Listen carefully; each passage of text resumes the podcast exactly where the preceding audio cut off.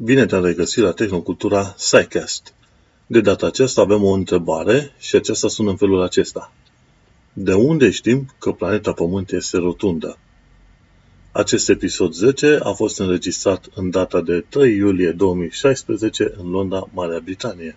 Prietenii și cunoștințele care știu că sunt preocupat de subiecte de știință își dau seama că atunci când pun asemenea întrebări, trebuie să am un motiv suficient de bun. La fel ca atunci când întreb de ce este soarele alb, sau de ce este apa udă, ori de ce este cerul albastru. Dacă vrei să înveți știință, atunci tot ce trebuie să faci este să iei un copil de 5 ani și să urmărești ce întrebări pune. Atunci îți vei da seama că la un moment dat mai nimeni sau foarte puțini oameni vor ști să răspundă la întrebările respective cu explicațiile potrivite. Scopul acestui episod nu este să demonstrăm de ce Pământul este rotund, ci să urmărim uh, evoluția unor asemenea idei și cum unele idei câștigă asupra altora. Și de ce, bineînțeles, dovezile sunt cele care la un moment dat pun capac multor controverse. După cum vei vedea și în acest episod, atunci când este vorba de religie, ba chiar de religia celor care cred în un, într-un pământ plat, ei bine, niciun fel de dovadă nu va ajunge. În schimb, vom vorbi despre știință din spatele acestei întrebări și modul în care putem răspunde într-un mod potrivit la o întrebare de ce nu, de ce este Pământul rotund. Când este vorba de știință, sunt sigur că ai auzit de metoda științifică. Este acea metodă prin care poți să lansezi niște ipoteze, acele ipoteze fac niște previziuni, iar mai apoi tu testezi previziunile respective. Dacă acele previziuni sunt demonstrate, ei bine, atunci prezinți rezultatele și inviți mult mai multe echipe să verifice rezultatele tale. Dacă de-a lungul timpului previziunile tale stau în picioare, la fel cum s-a întâmplat cu previziunile lui Einstein, de exemplu, ei bine, atunci acele ipoteze se vor transforma în teorie și teorie în lumea științei înseamnă fapt. Legat de metoda științifică există o mulțime de filme pe YouTube, dacă te duci să vezi, să cauți, de exemplu, lecturile lui Feynman. Și acolo vorbește foarte bine despre modul în care poți folosi metoda științifică să ajungi la generarea unor teorii noi. Am urmărit pe YouTube câteva dintre lecturile lui Feynman și acolo este un episod foarte interesant legat de modul în care ajungi la acele ipoteze. Pentru că ipotezele respective trebuie să aibă un fundament cât de cât științific.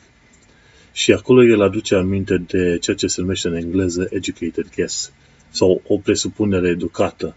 Atunci când lucrezi cu o teorie nouă, vrei să creezi niște ipoteze cât de cât plauzibile și atunci pornești de la experiența ta și a celor din jur, ca mai apoi să creezi niște ipoteze plauzibile, probabile. Nu poți zice la un moment dat că fantomele sunt cele care generează o mișcare atunci când de fapt ai aerul care generează niște coloane de aer în cazul uraganelor, de exemplu. Astăzi, metoda științifică este foarte bine implementată într-o mulțime de experimente și teste care sunt făcute.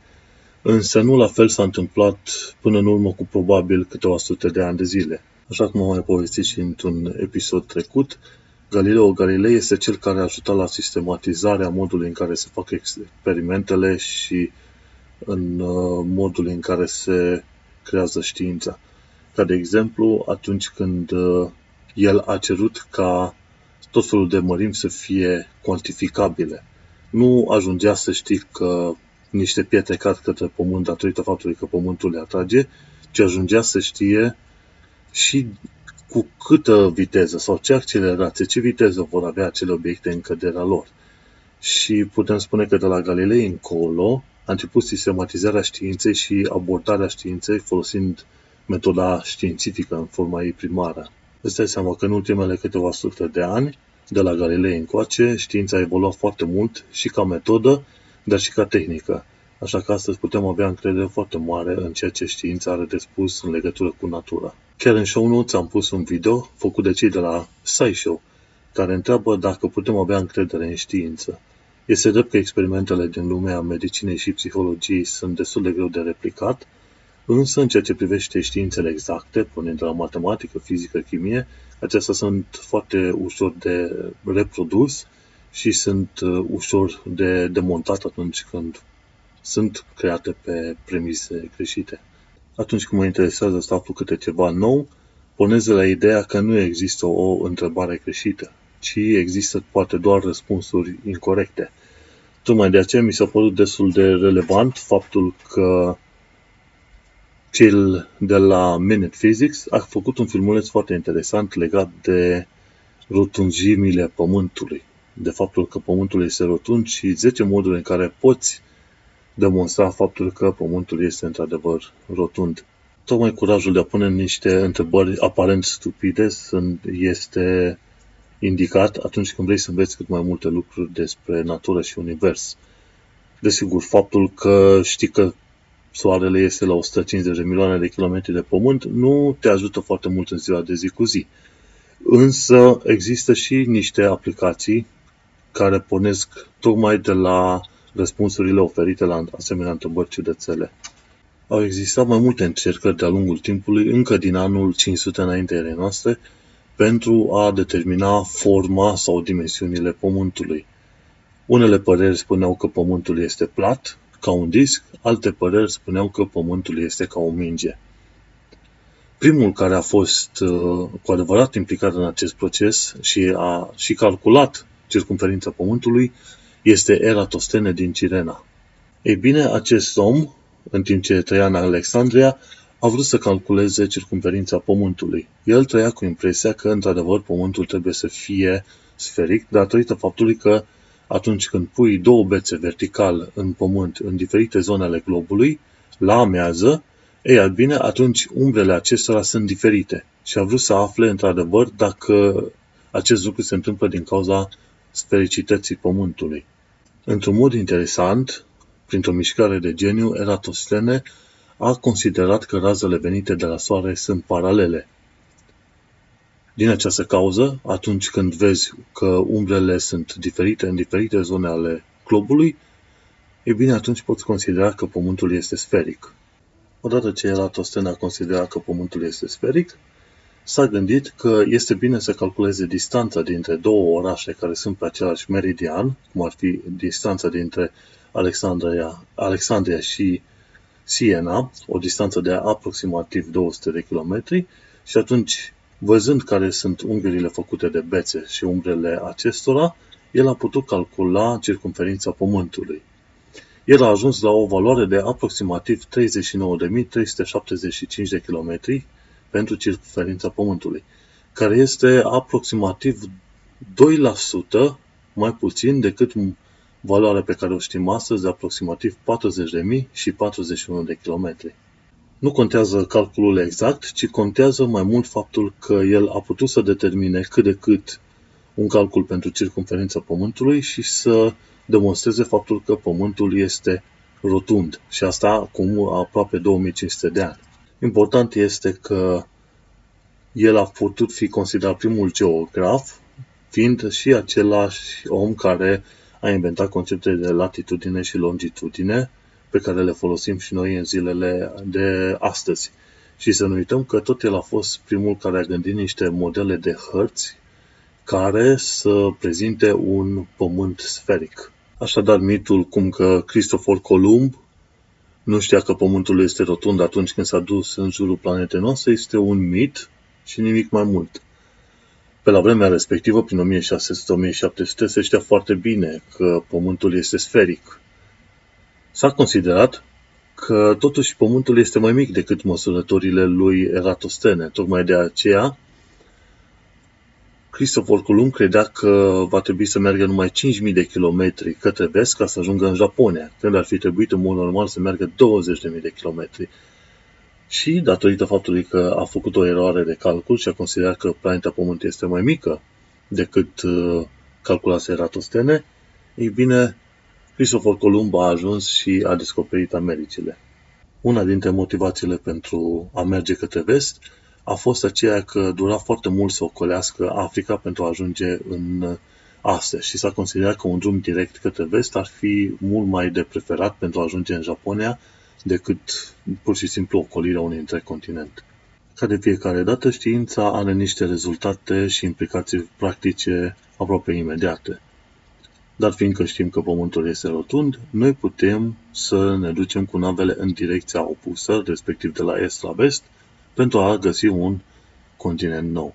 Nu de puține ori văd critica aceasta peste tot, cum că oamenii de știință nu știu să explice sau că tot felul de ști- cercetări făcute în lumea științei n-au nicio aplicabilitate practică și tocmai de aceea există un fel de gaură imens între omul de rând și omul de știință. Însă problema principală nu stă în faptul că oamenii de știință, să zicem, nu ar ști să explice niște concepte pentru omul de rând, ci stă în faptul că probabil nu avem oameni de legătură suficient de mulți sau suficient de bine pregătiți. Oameni de legătură fiind uh, promotorii științei sau chiar profesorii pe care îi avem la școală.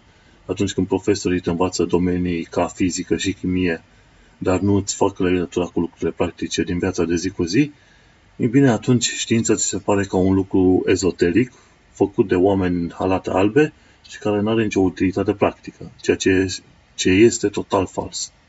Să revenim acum la pământul nostru rotund. Cei de la Minute Physics au făcut un filmuleț scurt în care prezintă 10 dovezi care demonstrează faptul că Pământul este rotund. Desigur, există mult mai multe dovezi, însă noi vom rămâne pe linia acelui film și vom povesti puțin cel despre cele 10 lucruri diferite. Prima dovadă a faptului că Pământul este rotund stă în observațiile astronomice pe care le putem face chiar și noi zi de zi. Toate planetele și stelele pe care le vedem pe cer sunt rotunde. Un lucru foarte bine știut este că dacă un obiect cosmic depășește, depășește o anumită masă, atunci gravitația forțează acel obiect cosmic să ia o formă sferică. Legat de sfericitatea obiectelor cosmice, un lucru care trebuie ținut cont este faptul că în funcție de materialul din care este construit obiectul cosmic, respectiv asteroid sau un satelit, și în funcție de masa acestuia, vom avea diferite, vom avea diferite dimensiuni minime pe care le poți observa. De exemplu, dacă corpurile cerești sunt făcute în majoritate din uh, rocă, din piatră, mărimea minimă la care observi sfericitatea este de aproximativ 600 de km în diametru. Dar dacă un anumit corp este construit din gheață, de exemplu, ei bine, acela se va construi într-o sferă de minim 400 de km în diametru. Dacă vedem atunci că putem avea obiecte și de 400 sau 600 de km în diametru care sunt sferice, gândește-te că majoritatea sateliților din sistemul solar sunt sferici. De ce? Pentru că sunt mult mai mari și au o masă mult mai mare decât uh, cele pomenite mai devreme. O serie de stele, planete și tot ce am putut observa noi având uh, dimensiuni destul de mari, peste 600 de kilometri în diametru, au formă sferică. Și acesta e unul dintre motivele pentru care am putea considera că și planeta noastră are tot o formă sferică. Un al doilea motiv pentru care am putea considera că Pământul este sferic sau rotund este tocmai existența fusului orar. Ziua și noaptea au loc la diferite intervale de timp în locuri diferite pe glob. Dacă ai avea un pământ plat, cum uh, zice religia celor care cred în pământul plat, e bine atunci ai avea o singură zi peste tot și o singură noapte peste tot pe toată planeta. Ceea ce este fals, desigur. Modul în care explică cei de la societatea Pământului plat faptul că există diferite zile și nopți este cât se poate de hilar. După ei, soarele ar fi la o distanță de numai câteva mii de kilometri și ar avea un diametru de probabil câteva sute de kilometri și s-ar învârti împreună cu luna într-un cerc. Soarele și luna ar fi în, colț, în uh, locuri diametral opuse a acelui cerc și tocmai de aceea ne am avea diferite, cum se spune, diferite zile și nopți în diferite părți ale globului. Însă este total hilar să fii cu asemenea explicații atunci când tot ce trebuie să faci este să te gândești la legile de mișcare a lui Newton și modul în care ar trebui să reinterpretezi probabil întreaga fizică ca să trimiți o rachetă de pe Pământ pe Lună, de exemplu. Un al treilea motiv pentru care putem considera planeta Pământ ca fiind un rotund, o sferă, este tocmai efectul Coriolis. Lucrurile care se mișcă în direcție dreaptă au traiectoria modificată către dreapta atunci când sunt în emisfera nordică și au traiectoria modificată către stânga atunci când sunt în emisfera sudică. Acestea pot fi observate atunci când urmărești rotația uraganelor în nordul și în sudul planetei. Dar nu numai atât, efectul Coriolis apare și atunci când uh, vrei să dai cu tunul la o distanță de peste 20-30 de km și observi la un moment dat că în emisfera nordică obuzul face o mișcare către dreapta, iar în emisfera sudică obuzul face o mișcare către stânga. Bine, efectul Coriolis trebuie luat în considerare, bineînțeles, cu mișcarea de rotație a Pământului. Atunci când ai un tun și reușești să arunci un obuz la mai mult de 600 de metri distanță și dai din direcția nord spre sud, adică spre ecuator, efectul Coriolis îți va modifica traiectul obuzului înspre dreapta. Tocmai de aceea vezi și în filme faptul că atunci când uh, trăgătorii de elită vor să lovească o țintă la 2-3 km distanță, ei folosesc inclusiv uh, efectul Coriolis în calcularea traiectoriei uh, glontelui. Efectul Coriolis merită menționat aici pentru că dacă avea un pământ plat, atunci din orice direcție trage cu arma, devierea ar trebui să fie în aceeași direcție. Însă, efectul Coriolis pe o sferă ne arată faptul că în emisfera nordică deviația este către dreapta, iar în emisfera sudică deviația este către stânga. Un al patrulea punct în susținerea faptului că Pământul este o sferă este tocmai matematica triunghiului pe o sferă. Cu alte cuvinte, pe o sferă tu poți construi un triunghi în care toate unghiurile sunt 90 de grade. În mod normal, în uh, geometria plană, atunci când construiești un triunghi, suma unghiurilor triunghiului nu trebuie să depășească 180 de grade. De fapt, este chiar 180 de grade. Dar atunci când construiești un triunghi pe o sferă, suma unghiurilor variază între 180 de grade și 540 de grade. În cazul triunghiurilor pe o sferă, se num- acestea se numesc triunghiuri sferice sau atunci când ai uh, triunghiuri în care un, cel puțin un unghi este de 90 de grade, ai triunghiuri sferice oblice. În cazul planetei Pământ, ca să obții un asemenea triunghi sferic oblic, în care toate unghiurile triunghiului sunt de 90 de grade, tu trebuie să ai fiecare latură a acelui triunghi de 10.000 de km lungime. Folosind formule din ceea ce se numește geometrie sferică, poți afla unghiurile și laturile unui triunghi pe o sferă. Am pus vreo două linkuri chiar în show notes la punctul 4. Până acum am văzut că observațiile directe ne-au ajutat să înțelegem că există corpuri rotunde, am văzut fusul orar, am văzut, de exemplu, efectul Coriolis și ne-a ajutat inclusiv matematica să ne dăm seama de ce planeta Pământ este o sferă. De exemplu, mai putem merge în continuare iarăși pe partea cu observațiile la punctul 5 și putem spune că Soarele apare tot mai aproape de orizont pe măsură ce te îndepărtezi de ecuator. Acest lucru nu ar fi posibil atunci când planeta ar fi plată. Dacă o planetă ar fi plată peste tot, atunci, bineînțeles, Soarele ar apărea și ar uh, răsări și ar apune exact în același punct întotdeauna.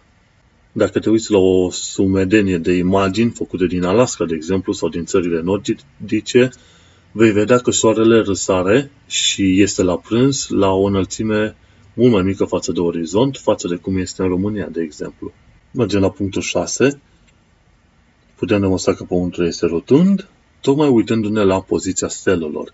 Poziția stelelor se schimbă în funcție de emisfera în care ești. De exemplu, constelația Orion este văzută cu capul în jos când te duci în Australia și așa o mulțime de alte stele. La fel, steaua Nordului nu poate fi văzută de la Polul Sud. La punctul 7 aflăm că Magellan și mulți alți oameni au reușit să facă în conjurul lumii de foarte, foarte multe ori. În ziua de astăzi există foarte multe avioane și foarte multe nave maritime care fac în conjurul lumii în fiecare zi. Există zeci, sute de mii de oameni care ar putea să spună de ce Pământul este rotund, tocmai pentru că ei l-au parcurs. Un al optelea motiv pentru care considerăm că Pământul este sferic, obiectele înalte dispar mai întâi cu baza, sub orizont, iar mai apoi dispar și vârfurile. Gândește-te la un vapor foarte înalt, cu un catar foarte înalt. Prima oară dispare corpul principal al vaporului, după care restul vaporului. Și asta se întâmplă pe o distanță până la orizont de 10, 15, 20 de kilometri. Dacă Pământul nu ar fi sferic, atunci noi ar trebui să vedem pe distanțe foarte, foarte mari în jurul nostru tot felul de obiecte. Și desigur, atunci când navele ar naviga pe mare, ar trebui să dispară cu totul după o anumită distanță. Însă nu este așa. Un alt lucru interesant, dacă este să ne uităm la eclipse, atunci ne putem da seama că umbra lăsată de Terra pe suprafața lunii este o umbră rotundă. Desigur, dacă este să ne uităm la prima observație, cum că toate obiectele cosmice pe o anumită dimensiune sunt sferice, ne putem uh, gândi foarte bine că și Pământul ar fi o planetă, un corp sferic. Cum ar fi ca Pământul să fie total diferit față de restul lucrurilor, structurilor din univers, când se supune acelor, acelorași legi fizice ca corpurile pe care noi le-am observat deja. Și ajungem la punctul 10, un punct care mi este foarte drag mie, și anume faptul că noi putem ști foarte bine că planeta Pământ este rotundă, tocmai de la pozele făcute din spațiu. De exemplu, la o altitudine de 400 de kilometri, Stația Spațială Internațională face conjurul planetei la fiecare 90 de minute. Și când zicem că facem conjurul planetei, Stația Spațială chiar înconjoară planeta de jur împrejur și avem o mulțime de filme care demonstrează faptul că planeta este rotundă. O mulțime de filme timelapse făcute chiar de pe Stația Spațială Internațională. Chiar la punctul 10 am să pun și eu un asemenea filmuleț în care să vedeți foarte bine că noi avem o mulțime de observații practice din spațiu care ne arată că planeta Pământ este rotundă. Există un grup de oameni care sunt specializați în structurarea și caracterizarea Pământului ca un glob, ca o sferă și aceia sunt geodezii. Rolul lor este să calculeze distanțele pe Pământ și să creeze un model idealizat matematic cât mai aproape de realitate. Pământul nu este într-adevăr o sferă perfectă, ci este un elipsoid de rotație, o sferă puțin bombată din cauza rotației Pământului. Însă geodezii se ocupă de crearea unor modele idealizate, după care, de exemplu, sateliții GPS se pot uh, lua și ne pot oferi nouă cât de cât niște informații relativ exacte legate de direcția în care ne deplasăm. Dacă te-aș fi pus înainte de începutul episodului să-mi spui de ce Pământul este rotund, atunci probabil că nu ți-ar fi fost chiar foarte simplu. Sau ai fi știut unul sau două motive, nu zece sau poate chiar mai multe, cum știi acum. Consider că este important să ne ferim de cunoștințele false, de diferitele mituri, dar la fel consider că este și important să știm de ce cunoaștem anumite lucruri și să știm cum le argumentăm. Tot felul de lucruri le considerăm ca fiind luate de bune, pentru că le-am auzit de la profesori sau de la oameni pe care îi urmărim pe Facebook și pe care îi respectăm, însă nu întotdeauna suntem în stare să explicăm de ce adevărurile științifice în care credem sunt într-adevăr adevăruri și nu doar anumite ipoteze lansate de oameni din jurul nostru. Desigur, nu întotdeauna poți să stai să analizezi fiecare aspect pe care îl înveți și pe care îl afli de la profesorii tăi sau din cărți. Tocmai de aceea este bine să și urmărești autoritățile competente în domeniile științifice. Ca să mă oferesc de o mulțime de erori, am grijă să urmăresc diferite publicații, cum ar fi Science Magazine, sau chiar Nature, ori dacă nu Smithsonian Mag, ori alte publicații de știință de genul acesta. La fel, pe cât de des pot, urmăresc chiar profesori în diferite domenii de la diferite universități, cum ar fi Jerry A. Coyne, care este profesor de biologie la Universitatea din Chicago și care a scris cartea Why Evolution is True. Este drept că există un fel de transfer de încredere de la lucrurile pe care le putea afla tu prin observație și studiu, probabil studiu de zeci de ani de zile, către diferite persoane cu autoritate din domeniul științei. Însă, după cum bine vezi, există biologie, chimie, matematică și tot așa. Nu ai număr de ani suficienți în viața ta ca să analizezi aproape fiecare aspect din aceste domenii.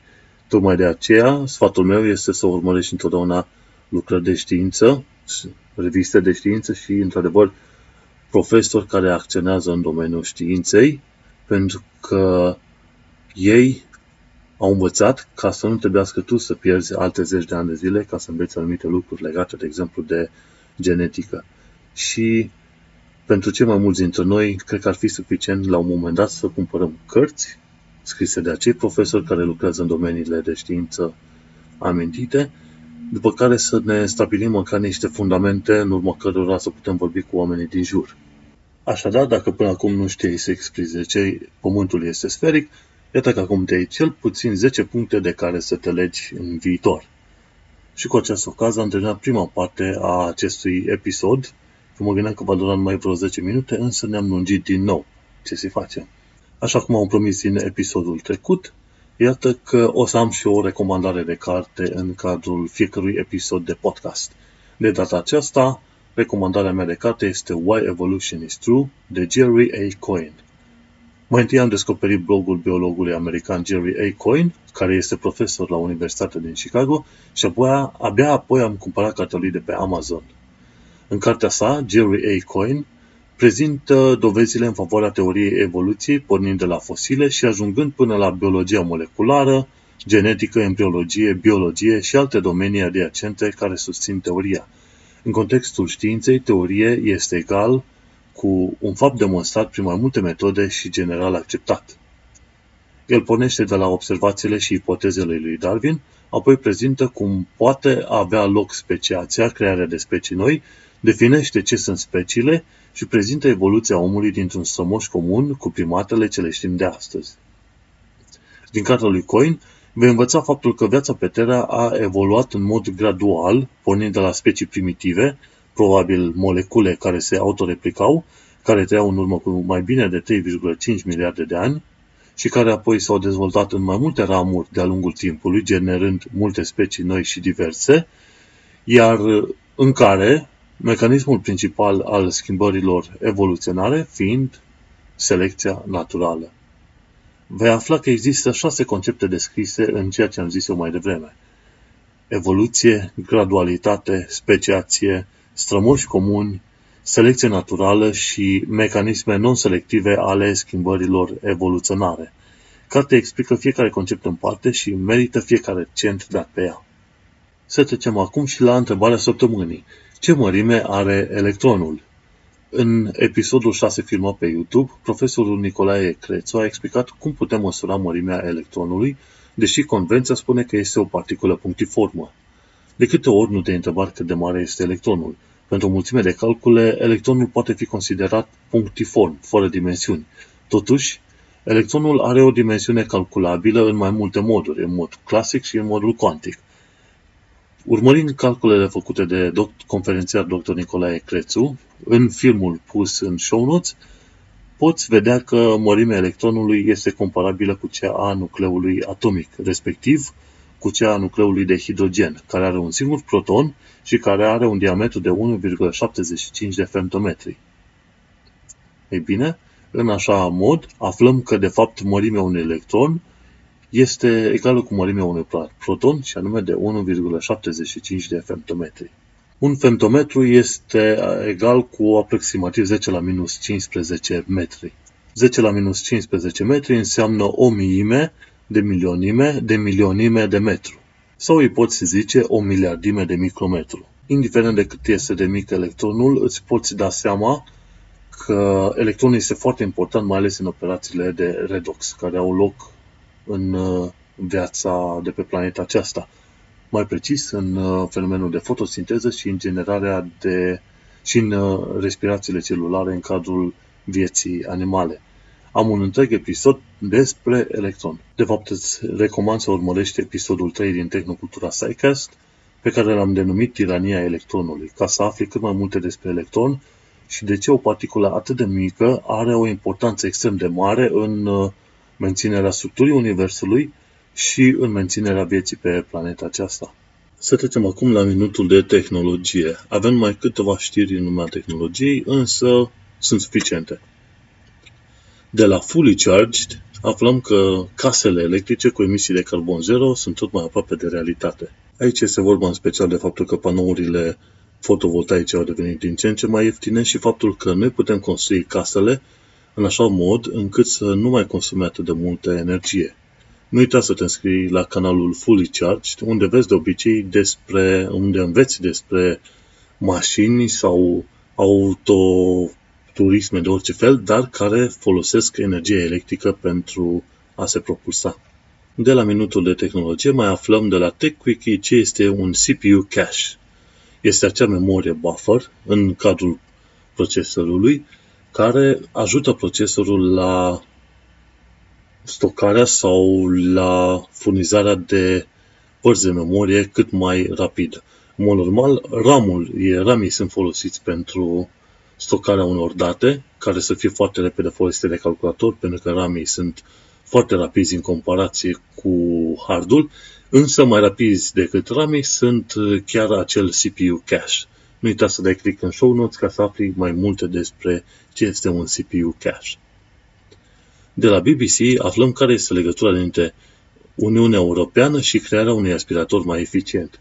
Este vorba aici de faptul că, datorită reglementărilor Uniunii Europene, tot felul de obiecte casnice, de la aspiratoare până la frigidere, au fost create în așa fel încât să consume cât mai puțină energie electrică. Nu uita să urmărești acel filmuleț de la BBC. Și un, o ultimă știre de la Minutul de Tehnologie vine de la Interesting Engineering. Cei de acolo ne anunță faptul că Google a pornit proiectul Blocks, prin care copiii pot învăța programare.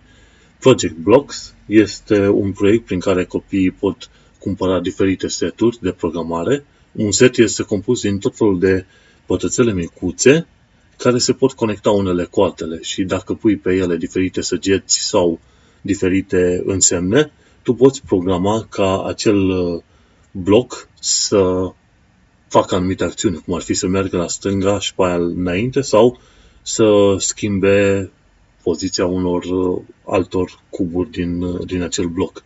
Este un mod foarte interesant prin care poți să înveți programare copiii care au numai câțiva ani de zile. Trebuie ținut cont aici de faptul că nu toți copiii se vor orienta către lucruri ce țin de IT sau către programare. Depinde foarte mult și de preferințele copiilor. Legat de programare, cred că știi că în ultimii câțiva ani de zile s-a făcut un mare push pentru a trimite cât mai mulți copii, cât mai mulți oameni la programare. Însă programarea nu este pentru toți. Tocmai de aceea trebuie să iei deciziile în cunoștință de cauză, ca să nu consumi timp aiurea pe un domeniu care chiar nu-ți place, deși este unul bănos. Acum trecem mai departe la știri din lumea științei. Nu o să le pomenesc pe toate pentru că sunt foarte multe, însă o să pomenesc câteva dintre ele. De la Science Friday, un podcast pe care îl urmăresc de ceva luni bune, aflăm că există unele cefalopode, cum ar fi caracatițe, care folosesc bacterii luminofore pentru a se apăra de prădători. Practic, acele cefalopode ce fac? Au bacterii în interiorul lor care generează lumină. Atunci când prădătorii sunt undeva aproape de fundul apei și se uită în sus și văd uh, lumina generată de către acele bacterii, prădătorii respectiv consideră că de fapt ei se uită la stele sau la lună și atunci nu vor ataca caracatița în cauză.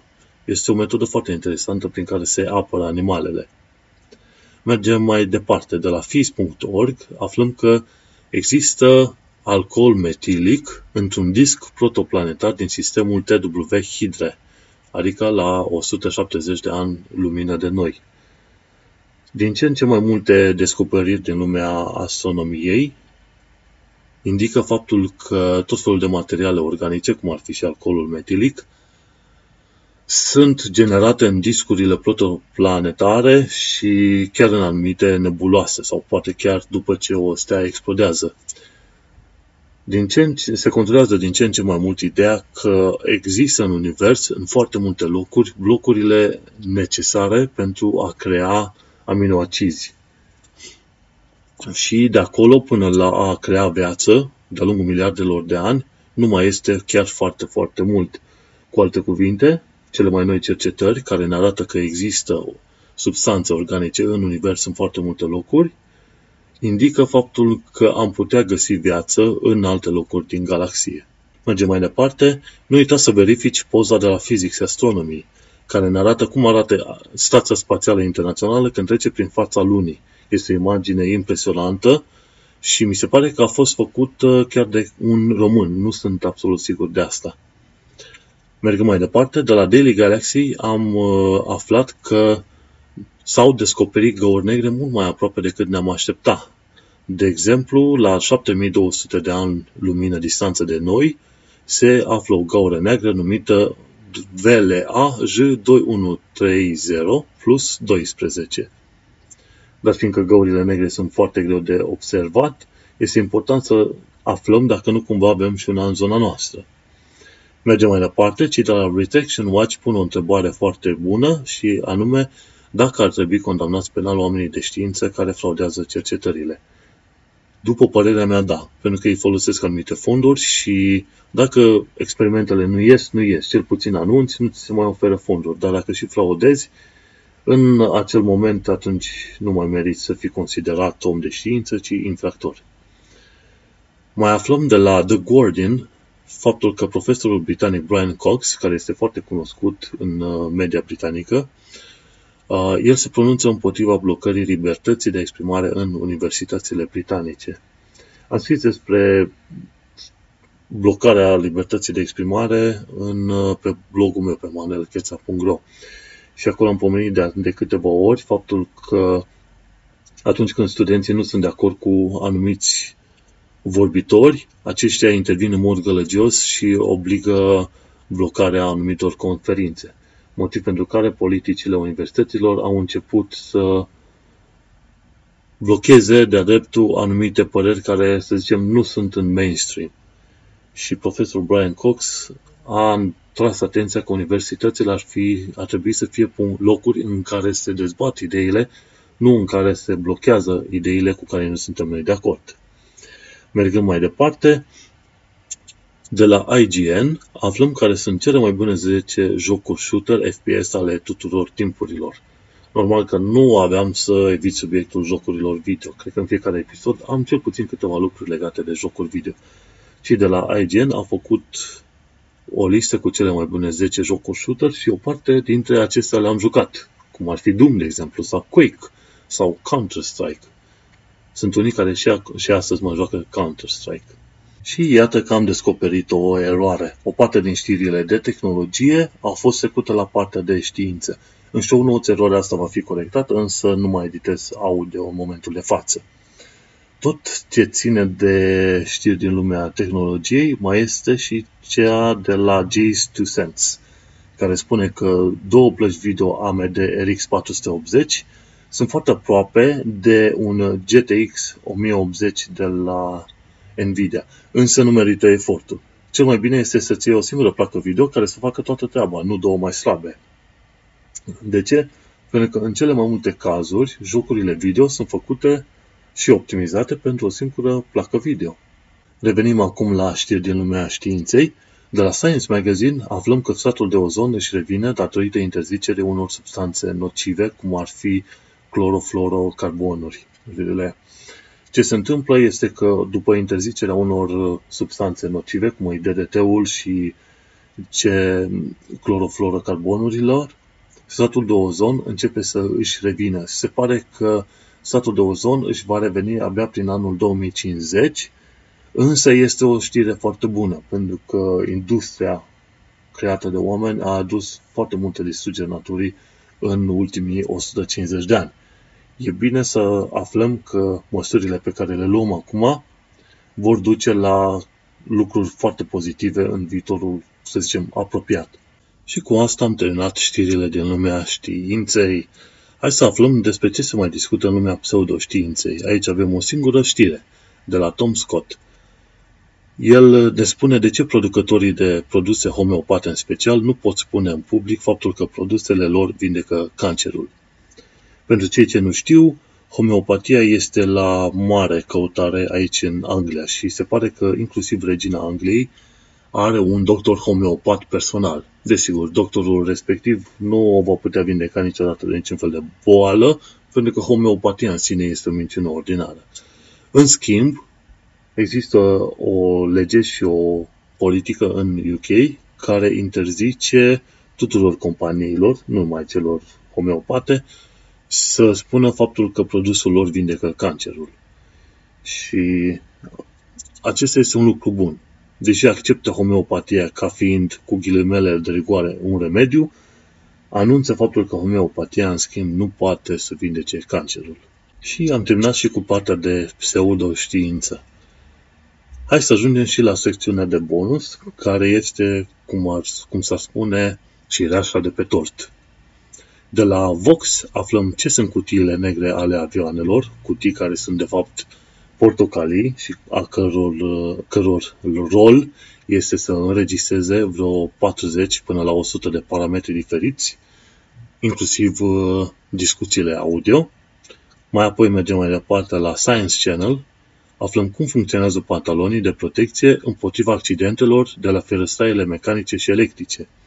Există un tip special de pantaloni care atunci când uh, tu apropii ferăstrăul mecanic de picior, chiar de acel pantalon, se desprinde o serie de fibre care blochează motorul și în felul acesta tu îți păstrezi pur și simplu piciorul când uh, ai accidente. Asemenea accidente nu se întâmplă des, însă se pot întâmpla și asemenea pantaloni nu ar fi rău de căutat și de cumpărat. De la Physics Girl aflăm cum poți verifica dacă un cuptor de microunde este o cușcă Faraday. O cușcă Faraday este o cușcă înconjurată de tot felul de fire metalice prin care nu trec semnalele electromagnetice.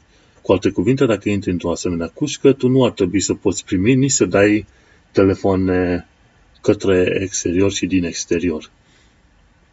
Majoritatea cuptoarelor cu microunde au o asemenea cușcă Faraday în zona camerei de încălzire și iar ușa care se închide de la, de la cuptorul cu microunde are un grătărel foarte simpatic pe care le-ai observat, cred că, de foarte multe ori, care ar trebui să blocheze microundele să iasă din cuptor. Într-un mod interesant, semnalele de la telefoane pot ieși din anumite cuptoare cu microunde, tocmai pentru că au diferite lungimi de undă sau pentru că acel cuptor cu microunde nu este o cușcă Faraday pe cum se credea. În orice caz, important de știut este faptul că un cuptor cu microunde nu îți va crea probleme, chiar dacă scapă din el microunde prin jur, prin casă. Despre cuptorul cu microunde avem chiar un episod întreg pe YouTube, făcut cu echipa de la TVS, în care explicăm ce este cuptorul cu microunde, ce sunt microundele, cum se face încălzirea și așa mai departe. Nu ar fi rău să intri și să urmărești și acel episod video. Mergem mai departe în secțiunea de bonus și de la Veritasium aflăm că Celsius nu a inventat scara Celsius așa cum o știm noi. În mod normal, Celsius a inventat o scară în care temperatura de fierbere era numită 0 grade, iar temperatura de îngheț era numită 100 de grade. Deci total invers față de cum folosim noi, pentru că Celsius nu vrea să folosească temperaturi negative. Însă cu timpul oamenii au folosit o scară inversă în care 0, 0 grade Celsius este temperatura de îngheț și 100 de grade este temperatura de fierbere. De la Minute Physics aflăm cum au apărut galaxiile. Și galaxiile au apărut tocmai datorită concentrațiilor de materie dintr-un anumit loc sau în altul. Gravitația a preluat controlul și a creat obiecte din ce în ce mai mare. Vezi cum s-a creat uh, soarele, de exemplu, sau cum s-au creat planetele de-a lungul timpului de la Science Asylum, Asylum, sorry, de la Science Asylum, să fim britanici, sau englezi cel puțin, aflăm ce sunt unitățile Planck. Acestea au fost denumite după fizicianul Max Planck și aflăm o unitate de lungime Planck este 10 la puterea minus 35 metri, un timp Planck este 10 la minus 43 de secunde, iar temperatura Planck este 10 la puterea 32 de Kelvin. Aceste dimensiuni înseamnă că în cazul uh, lungimii Planck nu poate exista o lungime mai mică decât 10 la minus 35 metri, iar în cazul timpului nu poate exista un timp mai scurt de 10 la minus 43 de secunde. Iar în cazul temperaturilor nu pot exista temperaturi mai mari de 10 la puterea 32 de Kelvin. Din secțiunea de bonus mai aflăm de la SciShow care a fost viața lui Jacques Cousteau.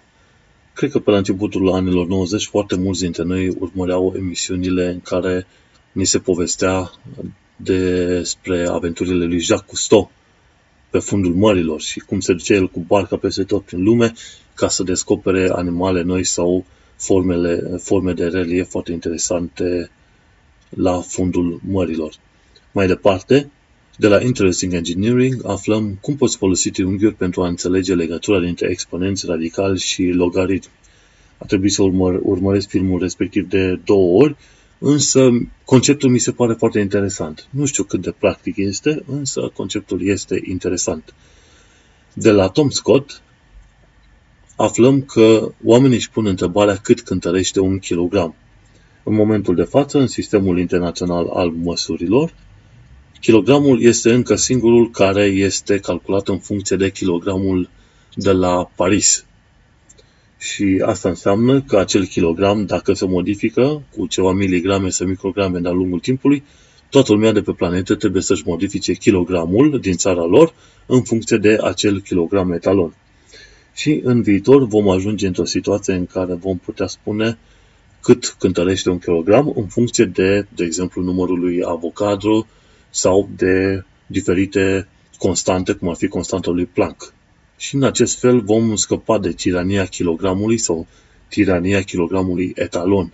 Și cu această ocazie am terminat acest al 10-lea episod de la Tehnocultura SciCast. Sperăm că vom avea mult mai multe în viitor. În acest al 10-lea episod am vorbit puțin despre știință, metoda științifică și 10 puncte prin care putem spune că Pământul este rotund. Desigur, ideea acestui episod nu a fost să demonstrăm de ce Pământul este rotund, ci a fost să ne atragă atenția că atunci când știm un anumit lucru, trebuie să știm de ce îl știm și trebuie să știm cum să demonstrăm ceea ce știm. Astfel, sper că ți-a plăcut acest episod 10 despre rotunjimile Pământului. Eu sunt Manuel Cheța de la tehnocultura.ro și nu uita să verifici finalul show notes ca să vezi unde mă poți găsi pe diferite site-uri și grupuri de Facebook de știință. Ne vedem data viitoare!